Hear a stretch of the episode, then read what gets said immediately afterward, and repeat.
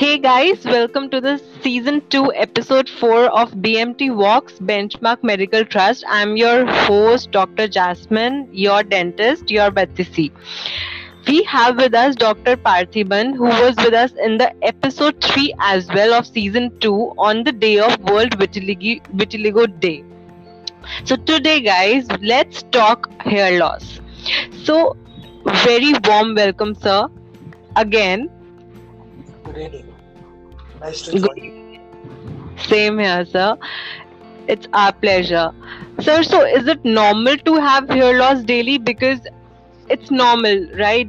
But the amount of hair loss we are we experience that that's the one in question.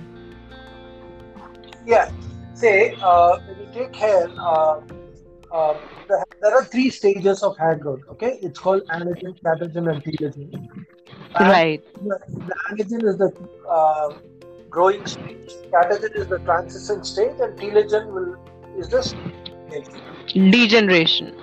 Yes, uh, it's shedding stage. Right. So all the all the hairs go through all these three stages before shedding down. Okay, almost Right. Almost 85% of uh, individuals' hair will be in anagen stage, which is the growing stage. Around 10% of hair will be in telogen stage, which is the shedding stage. So at any point of time, almost 10% of uh, hair in a normal individual is in the sta- shedding stage. So it's normal to lose like 60 to 70 hair loss per day. Right. Sir, so when we can say like it has become more, like are there different types of hair losses? See, hair loss, like uh, uh, we call it as alopecia. Okay, so there are different Yeah. types of alopecia.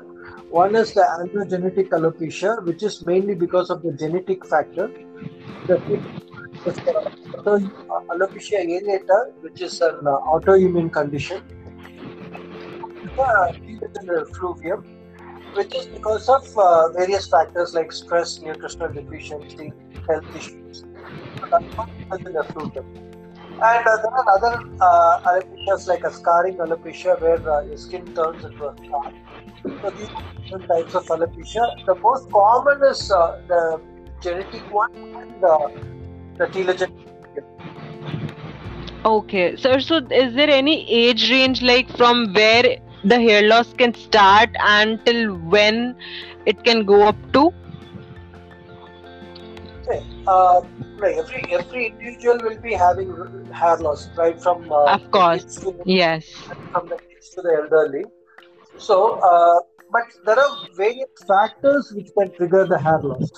So, like people uh, who are too much of stressed out or who have got any other health issues, uh, who are lack of who has lack of nutrition, uh, this, uh, like uh, girls going for this hair straightening smoothly. So these are the factors that can trigger the hair loss. And Exactly. uh, androgenic alopecia, you see, if there is a family history of uh, baldness, then there's a chance of getting a pattern hair loss. So, can pollution or extreme sun or not using the right kind of uh, excessive chemicals in the shampoos and conditioners can these also affect? Yeah, definitely. Uh, uh, the studies have shown that uh, the UV radiation from the sunlight also can damage hair. So, use of harsh uh, shampoos like harsh chemicals and we see a lot of uh, youngsters going in for this and uh, colors for their so all this can damage the outer uh, layer of the hair called cuticle, which protects the hair. So the Right. cuticle also like uh, this stands for uh, increased hair shedding and hair breakage. So, like when to consult a dermatologist for this complaint? Like when we know, okay, now it's going to extremes, or like what is the indicating factors? Like now is the right time to visit a derma. Okay, say uh, uh, normally like 60 to 70 or 18 hair loss is normal per day. And uh, when you suddenly experience increased shedding, like when you're when you're combing or when you're washing your scalp, if you find uh, more hair coming out, or when you just pull a hair, uh, it, when it easily comes out, then it, there must be some underlying issues which can cause this. So that's the right to consult a dermatologist. Right. And sir, do we need any investigations? Maybe some blood test or maybe any other scans? Say, uh, it depends on the condition actually. If it is a androgenetic alopecia, which is the male pattern and female pattern hair loss, you don't need any investigation. And if it is a telogen effluvium, uh, particularly in women, we check for their iron ferritin level hemoglobin, thyroid, uh, vitamin B12 and vitamin D deficiency. Some, right. Some, auto, some autoimmune conditions can cause hair loss. In that case, we check for the A anti-nuclear antibody. So, what can be the treatment options before going? Yeah, Okay, uh, say the treatment also varies uh, depending on the condition. Say if the patient has got a pattern hair loss, it can be either male pattern or female pattern. So in that case, we go with uh, a solution called minoxidil, and uh, for men we go with a tablet called finasteride. Uh, if it is because of other conditions like telogen effluvium, then we have to uh, rule out the underlying cause. What is causing the telogen effluvium? So if there is any uh, nutritional imbalance or if there is any uh, uh, hormonal factors or if there is any um, uh, history of medications the patient is taking. So if there is any stress factor or the patient is on uh, any poor diet, in that case, like uh, we have to treat the underlying cause and we have to give additional supplements to increase the hair growth. Right. Sir, so like we we should be visiting the derma or I guess there is one specialty known as trichology if I'm right or we should visit them. Like who is the right one to visit? See, there is no specialty called trichology. Uh, okay. Trichologist actually. Say all the dermatologists are trichologists. Right. So, uh, anyone who deals with hair is called a trichologist. So most of the dermatologists are the trichologists, but not uh, right. nowadays, nowadays, we have seen a lot of people uh, uh, having uh, this beauticians and parlors. They are using the term trichologist, but uh, they are not the real trichologists. Right, right. I can understand. And so, what is platelet-rich plasma therapy? Uh, PRP. PRP. PRP. Yeah. Yeah. So PRP is a treatment where we collect the growth factors from the patient's own blood. So it's it's a half a, half an hour procedure. So the uh, your blood has got platelets, and the platelet has got growth factors like uh, vascular endothelial growth factor, platelet-derived growth factor, uh, few other growth, growth factors which are essential for hair growth. So what we do with PRP is we, we extract these growth factors from your own blood we uh, increase it to four to five folds and uh, we take the concentration and we inject it into the patient's scalp.